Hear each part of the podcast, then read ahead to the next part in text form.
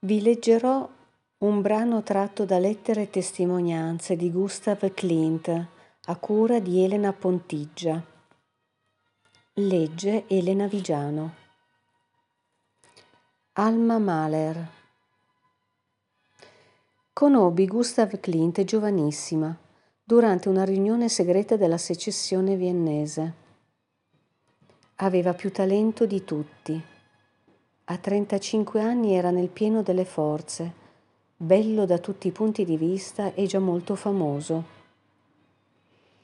Mi venne a trovare quando ero in Italia con la mia cosiddetta famiglia.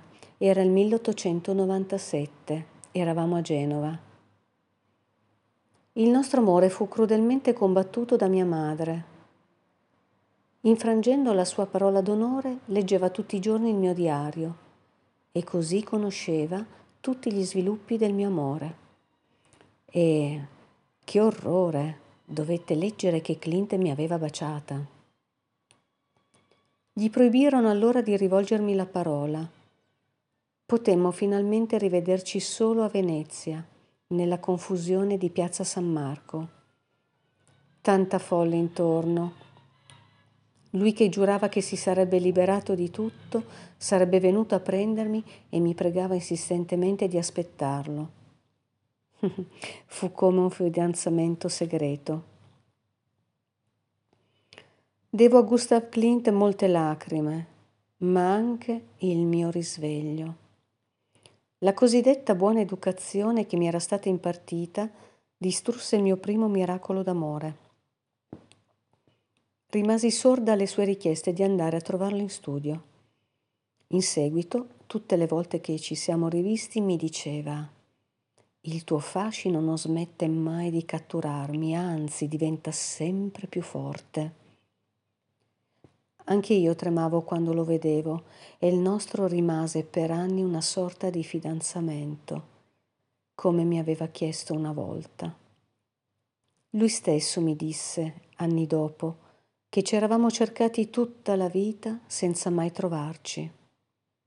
Gli piaceva molto giocare coi sentimenti ma come uomo lui era tutto quello che allora, pur sbagliando, io cercavo.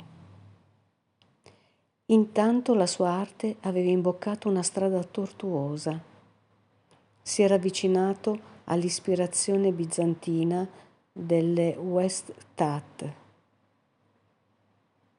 un gruppo di artisti di cui facevano parte molti famosi architetti austriaci ed europei. Clint in quel momento iniziò un piccolo declino. Continuava a riempire le sue tele di cascami di colori, perdendosi in mosaici dorati e ornamenti. Aveva intorno solo donne di poco valore e mi cercava perché sentiva che avrei potuto aiutarlo. Fu il primo grande amore della mia vita, ma allora ero solo una bambina, immersa nella musica e lontana dal mondo.